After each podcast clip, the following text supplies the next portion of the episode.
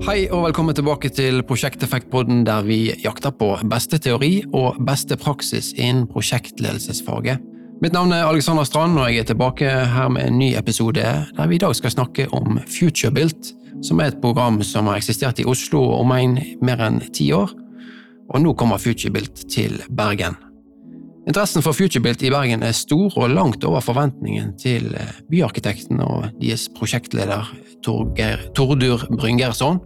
Og vi kommer nå direkte fra et frokostmøte om FutureBuilt, og vi skal i denne episoden snakke mer om hva FutureBuilt er, og hvorfor det er bra for byggebransjen, og hvorfor interessen er så stor. I tillegg til Tordur har vi fått med oss Birgit Rusten fra FutureBuilt-sekretariatet i Oslo.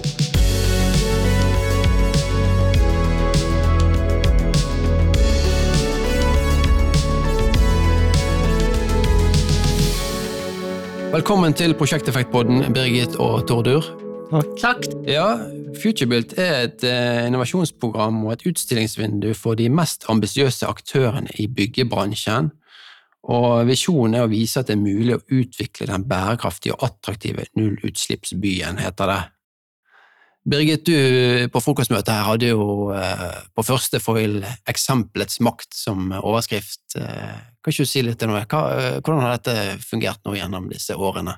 Ja, det har jo på en måte kanskje fungert langt over forventningene når vi dro dette i gang og det hadde den formelle oppstarten i 2010, så hadde vi nok kanskje ikke sett for oss at det skulle bli så stort. Vi, hadde, vi, vi, vi håpa nok på det, men, men, men, ideen var jo at skal man på en måte endre byggebransjen, få til mer klimavennlige løsninger, så, så trenger man noen eksempler å se til, og det er ikke nok at de er bygd i Østerrike eller i Danmark. Vi, tenkte at det her, det må jo skje her, hvor vi mm. er, i vårt klima, med den kompetansen som finnes i Norge, eh, med det, liksom, i det markedet som er her, og med det regelverket vi har. Og om, om, vi kan påvirke og forbedre regelverket gjennom dette, så er jo det enda bedre. Men det var liksom ideen at for å inspirere, så trenger vi å se dette realisert eh, her hjemme. Ja, og så sa du at i starten så måtte dere banke på mange dører og prøve å få folk, eller få utbyggerne med på dette her? Ja, det var jo litt sånn. For det første så har jo bransjen har endret seg ganske mye i den perioden. Vi var nok kanskje fortsatt litt på hvorfor dette er viktig, ja. ikke bare på hvordan. Nå snakker man om hvordan og ikke hvorfor, men, mm -hmm. men, det er klart at det kommer som en Da var vi knyttet eh, det var på en måte bare et bitte lite sekretariat, det var litt prosjektmidler. Vi hadde med eh, Norske arkitekters landsforbund, Husbanken, Oslo og Drammen kommuner var vel de første partnerne, og vi skulle få med oss utbyggere til å lage forbildeprosjekter. Det er klart, det kom ikke helt av seg selv, men heldigvis så var det jo noen som våget å, å tro på oss, og mm. de, ble, de, prosjektene ble jo veldig viktige, for da var vi faktisk ganske fort i gang med noen konkrete prosjekter. Og så har vi egentlig hele tiden gjort det litt sånn at uh, verktøyene våre, systemene våre, måte å jobbe på, har blitt utviklet mens vi har gjort jobben. Så gjennom å jobbe med forbildeprosjektene, så har vi jobbet med å utvikle måten å jobbe med forbildeprosjekter på. Ja, og nå uh, forstår jeg at det er realisert uh, 71 prosjekter? Eller det, ja, det er 70 prosjekter i porteføljen, og, og, og, drøyt halvparten av de er ferdig bygget. Bortimot 40 er bygget og står der, andre er i en eller annen prosess mellom bygging, eh, prosjektering, planlegging, og noen av de er jo større byområder som har en litt sånn lengre horisont før vi ser noe realisering. Ja. Veldig bra. Og nå, eh, som Per Ola Ulseth fra Entra sa, Futurebilt står sterkere nå etter ti år og krummer nakken for å gå videre. Nå, nå blir det Futurebilt i Bergen, eh, Tordur, og du er ansatt som prosjektleder for dette. Stemmer det. Ja. Hvordan eh, skal dette gå? Nei, det, Dette kommer til å gå bra. Eh, ja. I hvert fall sånn i forhold til sånn som vi ser markedet, og hvordan markedet responderer på, mm. på disse prosjektene. Både kommunalt og, og, privat. Eh, og når vi har så mange prosjekter inne, eh, så gir jo det et signal fra Bergen at man ønsker en endring. Ja. Og vi er jo på vei mot en endring. Mm. Ja, for du snakket jo litt på, på frokostmøtet her om, om prosjekter som nå har vist interesse. Mm. Og, og det, det har kommet mange flere enn dere hadde håpet på eller trodd. Eh, kanskje ikke flere enn dere har håpet på, men, men det er for mange stor interesse i Bergen. Det har vi, og prosjektene er på ulike stadier. Det, det er jo det som er spennende. Nå er jo Dette prosjektet her i Bergen er jo en treårig pilot, eh, og vi har jo satt oss et mål om seks til tolv prosjekter Mm. i den perioden. Eh, og vi ser jo allerede nå at vi, vi eh, at, det ligger mye potensial, potensial i den porteføljen vi har, Ja. eh, sånn, sånn i øyeblikket. Ja. Så, så nå er det Ja, nå, nå blir det spennende å se fremover. Og Mm. eksempelets makt eh, er, jo, er jo også viktig i Bergen. Altså, vi har jo på en måte mange gode prosjekter, og jeg som eh, praktiserende arkitekt har jo, man har jo liksom ofte jobba litt i, i disse slottene sine, og, og her er det jo eh, Det som er mest spennende, syns jeg, er jo liksom å få til den der delekulturen og, og eh, de gode diskusjonene rundt prosjektene. Hjelpe hverandre eh, med å dra lasset. For det trenger vi jo også med Ja. tanke på eh, det skiftet som kommer, og ikke minst hvis vi skal oppnå de målene vi har satt oss, Birgit, på, på Paris-målene osv., og, så og, og den grafen som på en måte illustrerer det så godt. Ja. ja, vi kan ta litt om det, for det Du nevnte for meg dette med, med Parisavtalen og eh, 1,5-gradersmålet, og så var det en som stilte spørsmål på frokostmøtet, og han hadde en karbonklokke som tikket ned. Mm. Hvordan uh, står det til med karbonen vår? karbon Ja. Ja, da er det jo sånn at uh, dette, dette er jo et, et, et lite et, et, Det er jo tross alt et lite program i den store sammenhengen, Mm. og det, jeg får jo mange ganger det spørsmålet Ja, dere, dere bidrar til forbildeprosjektet, men hva gjør dere med alt det andre? Ja, alt det andre eh, kan faktisk ikke vi ta ansvaret for. Vi, Mm. vi fasiliterer det å få fram forbildeprosjekt som viser hva som er mulig. Og så er det jo bransjen selv, det er myndighetene gjennom regelverk, det er veldig mange andre aktører som har et ansvar for å ta de erfaringene videre, så vi pleier å se på liksom, forbildeprosjektene litt som liksom, ringer i vann.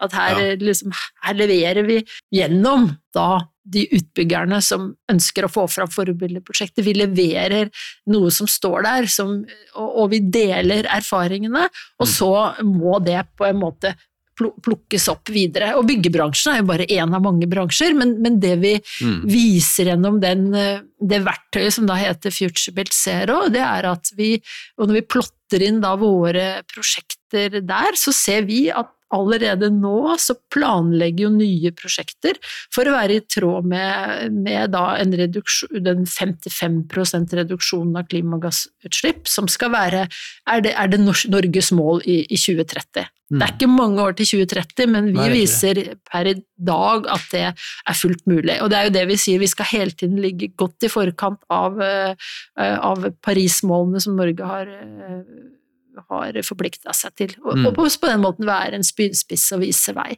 Ja.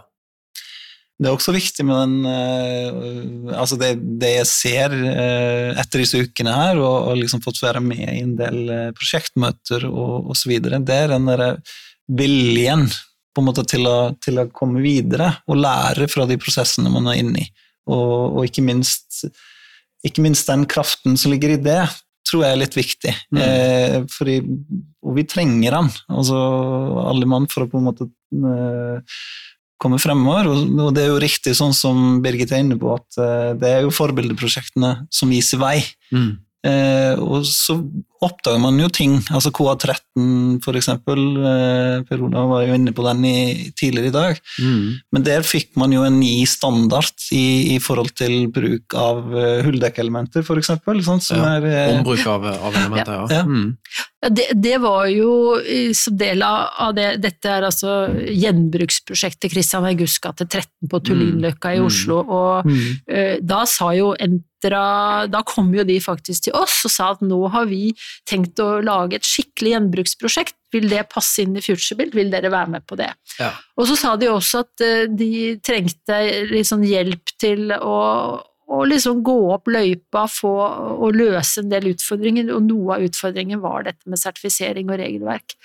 Eh, og så underveis i dette arbeidet så fikk jo og Direktoratet for byggkvalitet var jo per dag ganske skeptiske til gjenbruk fordi det ikke hadde de nødvendige sertifiseringene. Mm. Og underveis i den prosessen så ga faktisk eh, det som nå heter Kommunal- og distriktsdepartementet, det var Astrup som da var statsråd, beskjed om at dette måtte Direktoratet for byggkvalitet ordne opp i og gjøre det enklere å få til gjenbruk. Så de fikk rett og slett en beskjed om å tilpasse regelverket, så nå er det enklere Du har ikke, ja. det, har ikke de samme sertifiseringskravene på gjenbrukte materialer som det var for noen år siden. Mm. Ja, det var jo veldig bra at vi ja. kan, kan, eh, komme videre med, med, ombruk. Og jeg tenker jo hele, hele den grønne bølgen innenfor byggebransjen har jo vart en stund. Eh, jeg husker jeg var med på Eh, et av de første kursene i Bream i Oslo, eh, bodde der borte. Det er jo ganske mange år siden etter hvert. Men dette her Nå vet jo alle hva Bream er, stort sett i hvert fall. Og, dette har jo vært en, grønn bølge som nå er veldig Man er bevisst på at vi skal utvikle mer bærekraftige byggeprosjekter. Ja, på den ene side, men på den andre side så jo, henger jo regelverket etter. Det, altså, re, eh, byggteknisk forskrift jo, følger jo ikke den målbanen som vi må følge for å nå Norges Parismål, så det er jo, det er jo liksom konserv ja, det er liksom konservativitet i systemet her. Går det for tregt? Det, de går for tregt. Ja. De, jeg pleier å si de beste i Norge de er veldig, veldig gode, ja. men så er det, det er jo mye av bransjen som også henger etter. Ja. Og, og, der, og de, de, må regelverket fange opp, og, og ergo så er ja. liksom utfordringen egentlig både til bransjen og til myndighetene, men kanskje særlig nå til myndighetene med å, å, å på en måte skjerpe regelverket. Ja. Og flere av entreprenørene og større utbyggere be jo myndighetene om å nå mm. være kjappere på å stramme skruen og, ja. og, gjøre regelverket strengere. Men jeg tenkte på med Futurebuild, jeg liker at dere kaller det for et innovasjonsprogram. Ja. For, for, her skal vi eh, være i for uh, Bryte mm. nye stier, for å si det sånn. Mm. Dette er nødvendigvis ikke et uh, kriteriesett fra teknisk forskrift som skal følges. Her skal vi utvikle. Ja, kriteriesettene, eh, vi kaller det for faktisk Vi har jo kriterier for klima, for noe noen sirkularitetskriterier osv., så, videre, så det er jo liksom vår verktøykasse vi bruker inn mot forbildeprosjektene. Vi, vi bruker å omtale det som frivillige bransjestandarder. De, er liksom, de forskutterer bransjestandarder som må tas, som kan brukes, som alle Det ligger jo åpent på nett, og alle kan bruke disse kriteriene. De ligger ja. under Futurebuilt, men, men, det vi håper er jo at dette liksom tas inn inn i både bransjestandarder og, og, mm. og, regelverk og norsk standard, men eh, det er ikke vår oppgave. Mm. Men jeg har forstått, det jo, Jeg har ikke vært så inne i FutureBuilt, men eh, jeg har jobbet litt med Bream. Eh, og Bream har jo et veldig sånn definert kriteriesett. Sant? Du har en manual, og alt står der hvordan du skal gjøre det, og hvilke ytelser og hvilke dokumentasjon. Mm. Sant? Men er det tilsvarende på FutureBuilt, eller er det litt mer sånn åpent der. Her skal vi innovere. Og... Det, er fint du spør, for det, forskjellen er litt Det er klart at det, Bream er jo et system som kommer fra England, og det er, det er jo um, dette revideres jo ikke i ett sett, så det er jo litt sånn det, og der er, og, ja, Man kan kalle det på en måte rigid, da. Det er, ganske, det er et mm. veldig sånn, ja, ja. Det, det, er jo fordelen det, det, er jo også en god ting når det er et sertifiseringssystem. Et, et innovasjonsprogram har behov for å være lettere på foten, være lettere på å ta opp i seg eh, altså, nye temaer, teste ut ting, og ergo så er ikke vi så rigide på eh, Altså, vi, vi kaster ikke ut et prosjekt om det er liksom 48 eh, redusert klimagassutslipp og ikke 50 Vi, vi, vi må vi jobber med å hjelpe prosjektene fram, at de skal gjøre en seriøs jobb. Og så, mm. om de treffer målet sånn cirka, så er det, er det godt nok. Og, mm. og, det blir også sånn, jo mer spennende og innovative prosjektene er, jo mer oppmerksomhet greier vi å gi dem, jo mer greier vi, liksom bedre historie kan vi fortelle. Eh, og det er jo kanskje de gode prosjektene som liksom står seg videre og blir lagt merke til. Mm. Men uh, FutureBuilt er et innovasjonsprogram men det, det, er et innovasjonsprogram uten noen finansielle insentiver. Det, det, ligger ikke noe penger i potten for de som uh, vil bruke FutureBuilt. Så hvorfor er det så stor interesse da, her i Bergen? Hva er verdien for, for utbyggere og de som vil være med? Jeg tenker at Det er litt sånn mange sider av det. Altså, den ene er jo den, eh, den prosessuelle. Altså, vi har jo et, eh, Sånn som jeg presenterte i dag tidlig, så har jeg jo med meg et sekretariat mm. eh, som består av eh, byarkitekt, byantikvar, plan- og byggesak eh, og klima. Mm. Så, så, så, man får en veldig, veldig brei forståelse rundt prosjektet kommunalt. Og, man, og, vi har jo dette med prioritet i saksbehandlingen. Eh, per Olav var jo litt inne på det tidligere. Det betyr jo ikke nødvendigvis at, du skal gå, eh, at det skal gå kjappere, men du møter en annen forståelse, en annen mm. prosessuell eh, forståelse i de, de, fasene du skal igjennom. Ja. Og så tror jeg også at at det er mange som på en måte ønsker å innovere, og, ja. og på en måte ser på det som, som en sånn ja, fin måte å komme seg frem på og få på en måte vise sine prosjekter, og ikke minst lære mm. og dele. Hvem er god på, hvem kan, hvordan kan vi på en måte koble tingene opp. Ja. Og I Bergen så har man kanskje ikke vært så flink til å vise alle disse gode prosjektene som, som gjøres her mm. eh, i samme grad. Så det, det, er jo et arbeid jeg gleder meg veldig til ja. å komme videre med fremover. Det, det, er jo den virkelig morsomme delen. Det er jo veldig gøy å få lov til å være med og vise fram prosjektene. Det er mm. utrolig populært med f.eks. sånne byggeplassbefaringer, og, og, det snakket jo Per Ola Ulseth fra Enter om før i dag òg. Det med å få til en kultur for deling. Mm. Han sa også at um, han sa, vi, han sa jo også at vi får ikke nødvendigvis mer for et grønt bygg, men det er uendelig mye lettere å leie ut det grønne bygget som står ved siden av det, det brune bygget, som han kalte det. Ja, ja. Uh, så, så, det. så, vi ser jo at det er, det er ulike typer liksom, incitamenter for utbyggerne, men det er de som på en måte ser seg tjent med å, å, være med og gå foran. Det er med litt å dra lasset, men det har, det har også med mm. de tiltrekker seg jo de flinke folka, som, altså som en arbeidsgiver. De får eh, på en måte gjennom å levere gode ting, så får de jo også en bra profilering. Altså det er sånn identitetsbyggende mm. eh, profileringsmessig på en, liksom, på en, på en veldig solid og og ordentlig måte. Ja. Og så er det jo sånn som også Per Ola sa, det er viktig for deg at, at, du møter en kommune som har en forståelse når de har behov mm. for mm. eh, dispensasjoner. Så er det jo viktig at det Så må man jo se hva, hva, er, liksom, hva er, grunnen for at man trenger dispensasjoner, men f.eks. på dette ombruksbygget Christian Augusts gate, så, så, var det jo behov for en del dispensasjoner, og, og ikke minst at eh, sånn som fasaden var tegnet, så, og så fikk de tak på vinduer som så litt annerledes ut, så måtte de jo litt omprosjektering for å, for å kunne ta inn da vinduer fra et annet prosjekt. Altså der, det mm. skjedde mye i det ombruksprosjektet som ikke er, er så vanlig. Og det, mm. Mm. det, å møte forståelse og hjelpsomhet og interesse fra myndighetssiden der var jo kjempeviktig. Ja. Ja, så synes jeg Per Ola hadde et viktig poeng med det å få tak i den beste kompetansen eh, til å være med i prosjektet. Sant? Eh, og det husker jeg tilbake til eh, Jeg jobbet i Statsbygg eh, for en del år siden. Så det var et forskningsprosjekt, jeg husker ikke hvem som gjorde forskningen, men det var på hvilke prosjekter som, som lykkes, da, eller som blir gjennomført på en god måte. Hva er kjennetegn? Og et av funnene var jo at de prosjektene der det er noe spesielt, der det er for eksempel en innovasjon, eller vi skal prøve en ny metode, eller vi har pilot på et eller annet, der får du en sånn eh, større interesse om å, og samhold om at dette skal vi få til sammen. Sant? Eh, ikke, ja. Vi skal ikke bare gjøre prosjektene sånn som vi pleier, men vi skal gjøre det på en litt annen måte. Vi skal utvikle. Og der får du suksessen i selve prosjektgjennomføringen òg, da.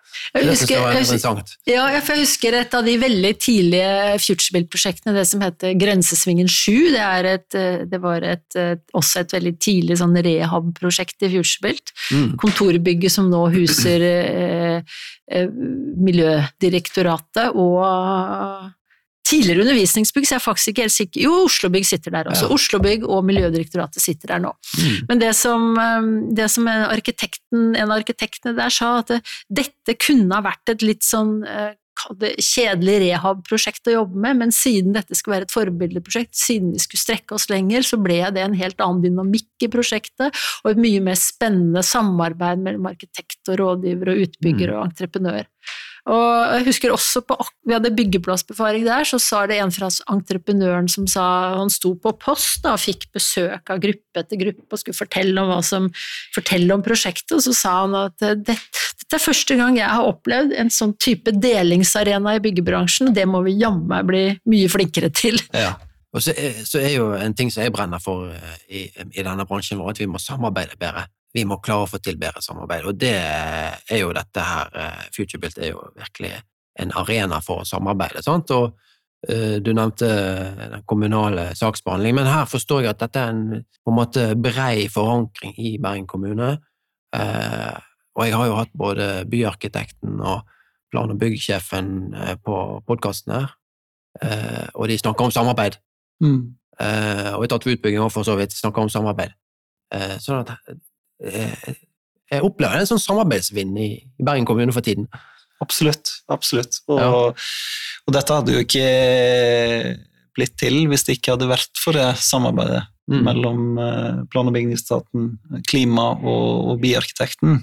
Mm. Eh, som på en måte har stått i, stått i bresjen for å på en måte utarbeide søknader osv. Mm. underveis. Og, og, og, klimaetaten og plan og bygg, som også er representert i styringsgruppen.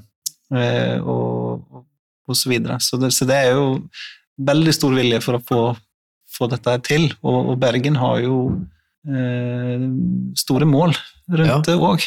Bærekraftsmål og klimamål. Mm. Men Hvor mange prosjekter var det dere nå skulle sette i gang med på FutureBuilt i Bergen? Nei, altså Vi har jo satt oss et mål om uh, mellom seks til tolv prosjekter 6 eh, ja. Ja, i løpet av den treårsperioden som vi går inn i. Så, så, nå jobber vi med, sånn som jeg nevnte i foredraget, så har vi en, en del, eh, del, gode kandidater som, mm. som, vi kommer videre med. Det er veldig ulike stadier så klart på prosjektene. Prosjektene er jo ulike fra ja. prosjekt til prosjekt. Mm. Så, så, det er jo litt det vi jobber med nå opp mot styringsgruppen, for ja. å lande, lande de. Og så hadde jo du, Birgit, en eh, utfordring da til Tordur, og det var at uh, dere må få tak i gode prosjekter, gode nok prosjekter men samtidig må de skje ganske snart, sånn at det ikke tar for lang tid. Mm. Eh, ja. Eh, hvordan, hvordan, løser du den utfordringen? Er, det, er, de gode nok, de prosjektene som dere har fått inn? Ja, absolutt. Det vil jeg jo si. Ja. Eh, og det håper jeg at noen av de prosjektene, de eksemplene jeg viste til i dag, viser jo at det er, det er mye bra. Ja. Eh, jeg vet ikke hva du sier, Birgit, jo. men jeg, tenker, jeg tenker det så absolutt. Og... Vi, vi, var jo så heldige å få være med på den pitchingen, mm. så eh, altså, vi er jo, vi er jo bare kjempe kjempeimponert over den responsen Futurebilt har fått i Bergen. Så det var sånn Det tror jeg alle de andre kommunene som er med, Kanskje bortsett fra Oslo, for der har det liksom over tid kommet veldig mange prosjekter. De kan bare misunne dere den, den, responsen. Så det betyr jo at dere på en måte har en ganske sånn Dere kanskje har veldig sånn god kontakt med bransjen, men også at det er aktører der som er veldig interessert. Så jeg tenker jo at det er et veldig sånn i utgangspunktet ganske sånn takknemlig miljø å jobbe i, og, og, og, det er sikkert mange dere ønsker å få med dere, men, men de, de, første dere får med dere, får med dere, det blir jo også litt sånn ambassadørene for å trekke det videre. Og da har du mm. ambassadører, både utbyggere, arkitekter, entreprenører mm. som Og det er, jo, det er, jo, det som er så viktig å få liksom, lage arenaer hvor de forskjellige stemmene kan fortelle sine historier og ta sine erfaringer. Mm. Uh, så, så, jeg er jo helt sikker på at uh, sånn som jeg ser det, at det er, det, er, det er, spennende og veldig interessante prosjekter som dere kan begynne å plukke opp nå, ja. Mm. Absolutt. Mm. Ja, men det er bra. altså Futurebuilt-sjefen er fornøyd med kvaliteten på bergensprosjektene. Men det, eh, det, har jo helt tydelig blitt gjort en god jobb her, og en sånn pitchekonkurranse er jo sikkert uh, morsomt og trigger folk til å liksom, vise frem uh, hva de holder på med. Så det, det syns jeg var en god idé. Mm. Og så tror jeg òg at uh, modenheten da, for, for temaet er jo som jeg sa i sted, det er i tiden. Dette, ja. Det er en modenhet nå som er bra og flere er på den ballen med, med bærekraftige prosjekter. Mm.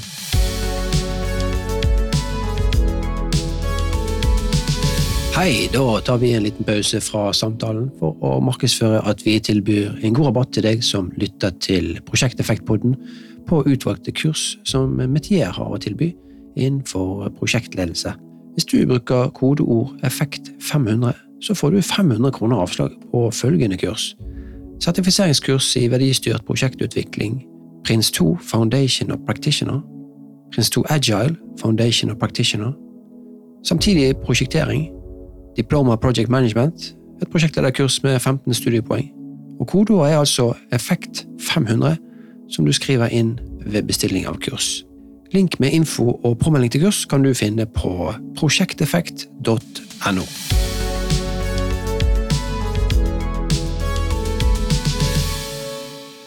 Ja, eh, jeg tenkte litt på dette her med, med nå har jeg snakket litt om hvorfor, men eh, litt om, om hvordan. For det Du, Birgit, var i hvert fall litt inne på dette med altså Det handler om, eh, mye om energi og, og materialbruk.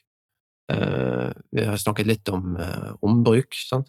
men dette med å, å, ta i bruk riktige materialer, lav betong og tre osv., uh, er det Ja, det er det og energibesparelser og, og som totalt sett gir et ja. klimagassreduksjon? Jeg, kan, jeg, kan si, jeg kan si, litt mer om det. Vi, vi, har jo, vi, har jo, etter hvert en ganske sånn rikholdig verktøykasse. En hel uh, liten familie av uh, futurable zero-kriterier. Mm. Det, det, viktigste, er, særlig viktig, er jo den, den som på en måte adresserer klimafotavtrykket fra et bygg, fra energibruk og materialbruk. Og der har vi jo lagd en, en, utviklingsbane som relaterer seg til Paris-målene, både 2030-målet om 55% reduksjon, som Norge har forpliktet seg til, og 2050-målet.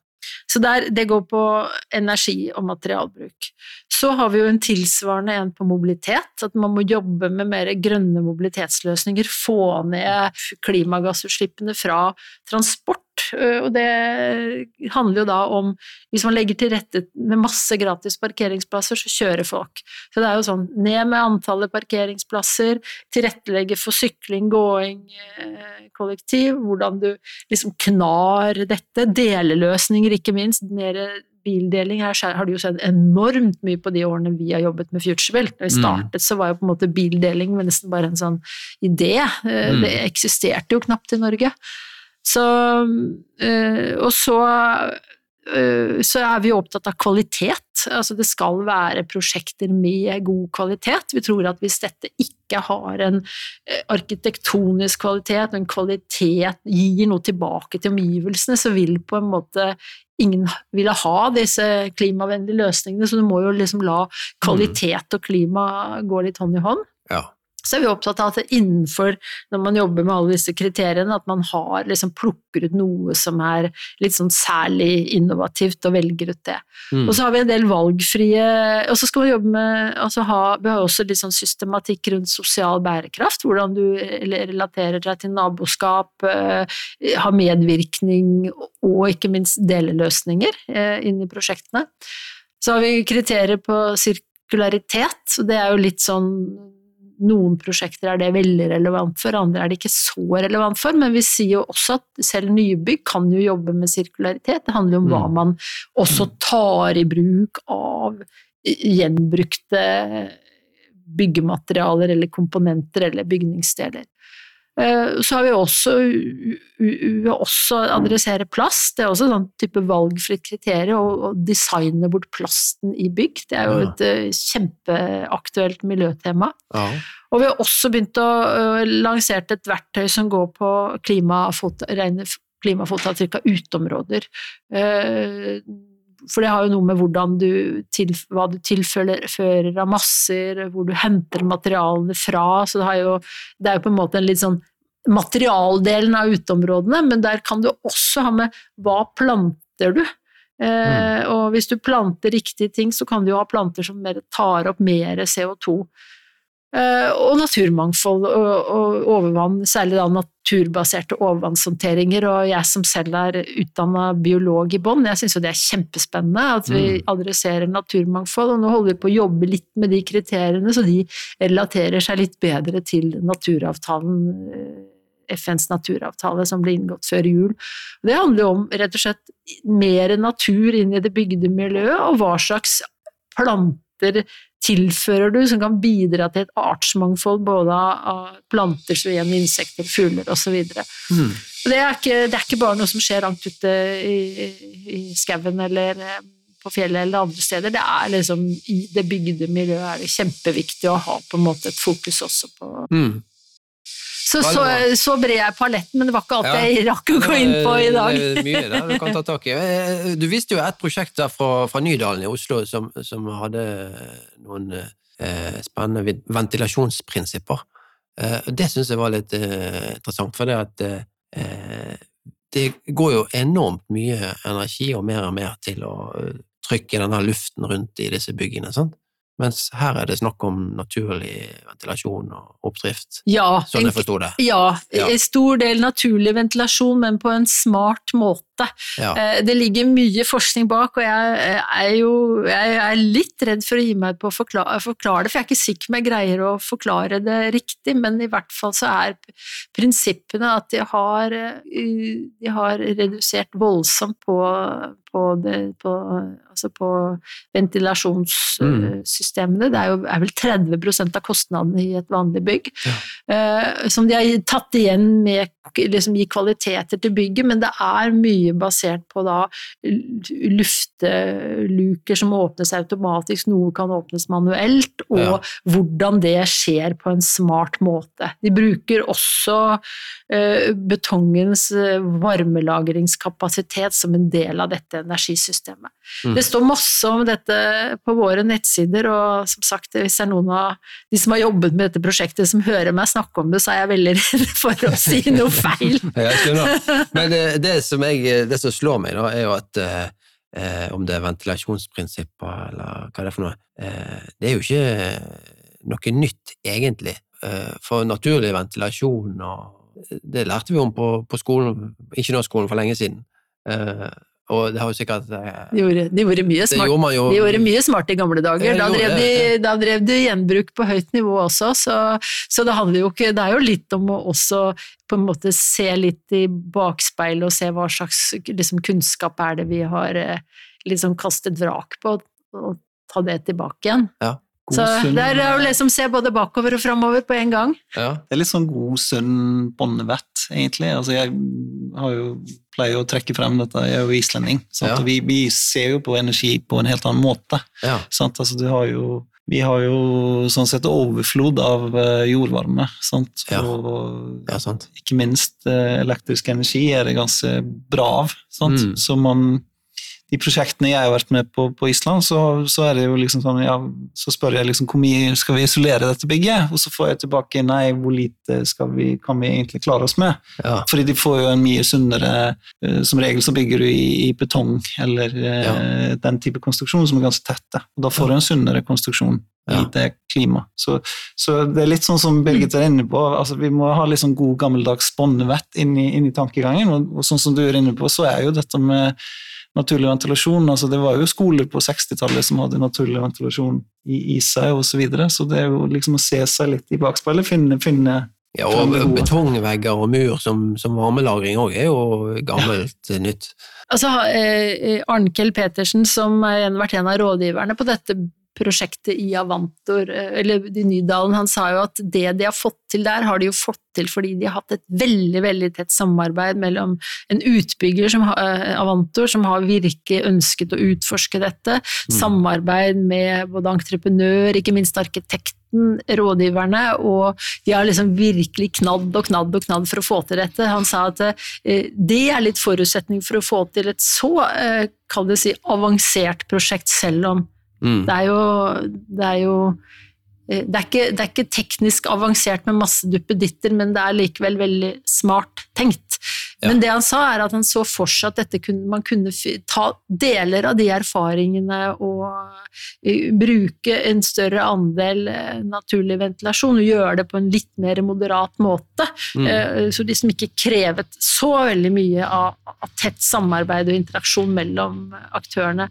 Og ja. det er jo jeg tenker det er, det er jo litt sånn man må se, man må hele tiden tenke at man må være i en prosess for å videreutvikle de ulike løsningene i retning av å få til altså, lavere energiforbruk, mer gjenbruk, lavere klimafotavtrykk. Mm. Absolutt, og jeg tror de der, det der samarbeidet og det tverrfaglige er så viktig. da, Å komme frem til de riktige løsningene. Altså, for, sånn som rådgiverbransjen og de prosjekterende har utviklet seg, så er det, det bare blitt mer og mer spesialisering, flere og flere typer rådgivere. Sånn. Men vi må se helheten, vi må se, se, det tverrfaglige. Jeg tror det er så viktig. Og du som arkitekt har jo sikkert jobbet mye med det litt tidligere.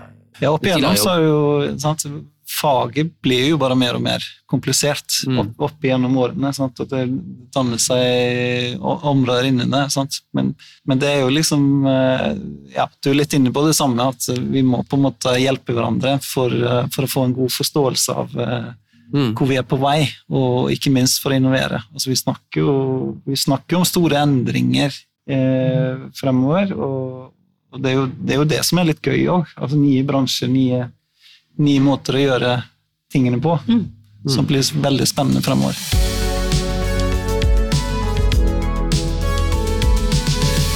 Veldig spennende, og uh, tenkte litt på dette med bygg som skal rehabiliteres. Det er jo mange mange bygg som skal rehabiliteres etter hvert, og eh, kanskje vi skal ha flere prosjekter innenfor det enn nye bygg. Uh, hvordan Stiller dere dere til det? Er FutureBuilt eh, best egnet på rehabilitering eller nybygg, eller begge deler? Ja takk, begge deler. Ja. Og, og, det er klart at eh, man må jo eh, rehabilitere mer og tenke i og for seg alt som er bygd i større grad som en, eh, som en ressurs, og få til det sirkulære med at det ikke er bygge og rive og, og kaste. Eh, mm. Og, derfor så er alle eksisterende bygg må man se på som enten noe man eh, skal videreutvikle, eller hvis man er nødt til å rive det, det i hvilken grad kan du få til gjenbruk av mest mulig av det du, det du river.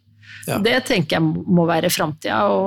Jeg var på et sånt, eh, et sånt toppmøte som eh, Klima- og næringsdepartementene hadde for en måneds tid siden, og de var jo veldig veldig tydelige på at eh, de ønsket at liksom det å få til en mer sirkulært Norge, og ikke minst da er jo byggebransjen kjempe, kjempeviktig. Det som var ganske morsomt, er at det ble jo veldig sånn god gjenklang både hos arbeidsgiver- og arbeidstakersiden, fordi mye av skal du ha gjenbruk av vinduer, så er ikke nødvendigvis det noe du importerer fra Kina.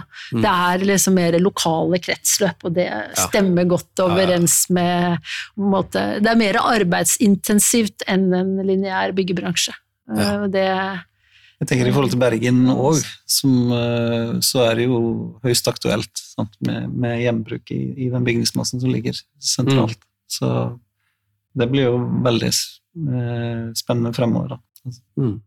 Nei, men eh, Jeg vet ikke om det var du, Birgit, som oppsummerte med at det, det, er ikke rocket science, dette her? Nei, det er ikke det. Nei, Men det er likevel, likevel litt vanskelig. Og, og jeg tenkte litt sånn mot slutten her nå dere kunne si litt om rollen til FutureBuilt, for jeg forstår at eh, rollen til FutureBuilt ikke bare er å stille noen krav og oppfordre til eh, innovasjon, men det, dere kan òg hjelpe og bistå og støtte. Og, ja. Det, det, som liksom ligger i FutureBuild-modellen, det er jo at vi, vi, vi følger opp prosjektene én til én. Vi, vi, er jo ikke noen rådgivere, vi er ikke noe, er ikke noe konsulentmiljø, men vi, har jo en jevnlig kontakt med de prosjektene vi har eh, inngått en avtale med. Det er jo en prosess som Bergenssekretariatet skal gjøre i Bergen, med litt sånn eh, fjernsupport fra oss. Vi må ta litt på tips òg. Mm. Ikke bare reise med toget over fjellet, eh, som ikke alltid går. Men, men, men, Så det er liksom en litt support. Være med å på en måte rigge litt workshops hvis du ser at det er et tema som butter litt, de trenger litt. Så, så så vi er med og vi har en slags sånn kvalitetssikrerolle i prosjektene, og så skal man jobbe med inn mot kommunen med å bidra til å liksom smøre systemet med at dette med prioritet og dialog skal fungere godt. Og så, skal, og så jobber vi med å på en måte vise fram og profilere prosjektene, det er på flere måter. Det er, mm. det er byggeplassbefaringene, vi har jo alltid åpningsarrangementer, vi har, vi, vi har jo en del sånne faglige åpne arrangementer hvor vi også får prosjekter presentert knyttet til ulike problemstillinger. Mm. I morgen så skal vi ha Vi kaller det for del og lær. I morgen skal vi ha det om uh, dette med tidligfase klimagassberegninger for områder, hvor vi skal ja. presentere et nytt verktøy, og vi, noen som piloter som tester ut dette verktøyet. Det er også arrangementer som vi strømmer, så hvem som helst kan delta på det, om de ikke kan ha mulighet til å delta fysisk. Ja, Hvor så, kan man få tak i det, da? Er det, det, er, det, er, rett og slett på Futurebuild sin nettside. Futurebuild.no, melde seg på nyhetsbrev, så går ja. all invitasjon til sånn ut gjennom, uh, gjennom nyhetsbrevene. Så, så, så, det er liksom en pakke på oppfølging én til én, kommunale gulrøtter, eh, mm. liksom oppfølging én til én med faglig support, og det er med kommunikasjon og visning og profilering. Ja, fantastisk. Mm.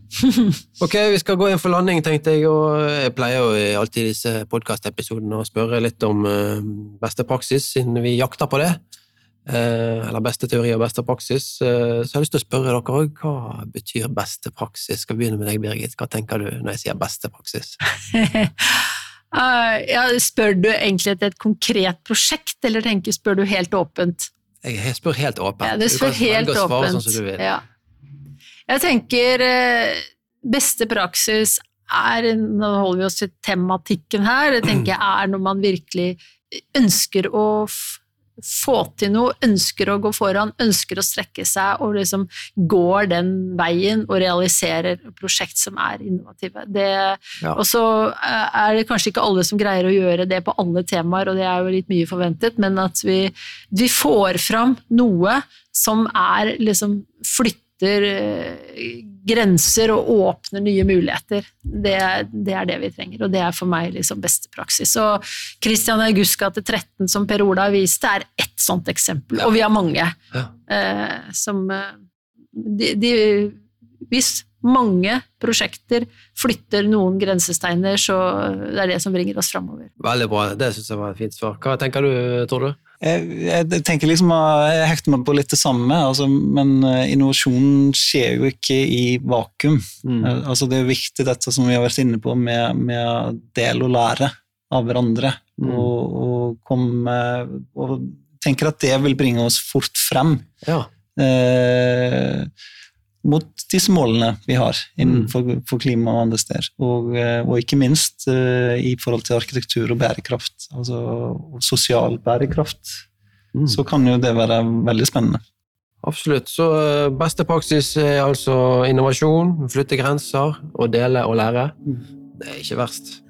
Syns det var en veldig bra oppsummering. Ok, Helt til slutt, har dere en uh, oppfordring eller et tips til byggebransjen?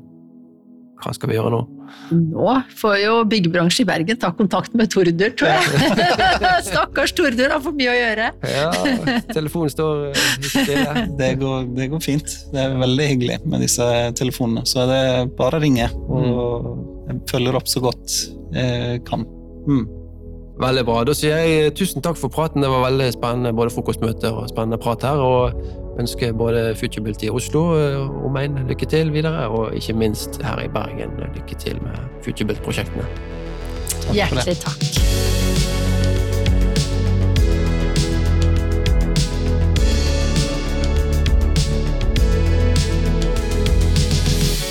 Hei igjen, og tusen takk for at du lyttet på dagens episode, som ble presentert av prosjektlederfirmaet T2 Prosjekt. Jeg håper du fant noe som var både inspirerende og lærerikt. Og Hvis du er interessert i å lære mer om prosjektledelsesfaget, kan du som lytter av Prosjekteffektboden få en god rabatt på utvalgte kurs hos Metier, som de har å tilby innenfor prosjektledelse. Hvis du bruker kodeord effekt500, får du 500 kroner avslag på følgende kurs. Sertifiseringskurs i verdistyrt prosjektutvikling. Prins 2 og Prins 2 Agile. Samtidig prosjektering Diploma Project Management, som er et prosjekt eller kurs med 15 studiepoeng.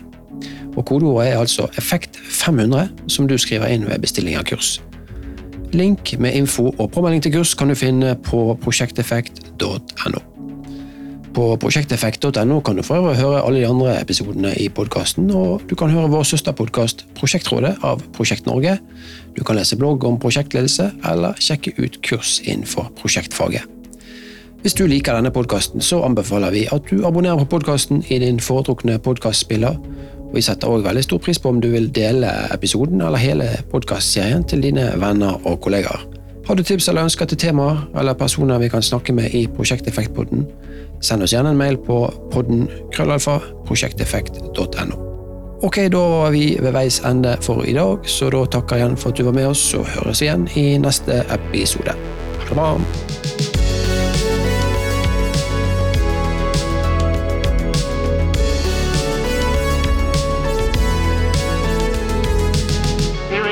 I gamle dager. Det er jo litt å se hva slags kunnskap er det vi har eh, liksom kastet vrak på, og ta det tilbake igjen.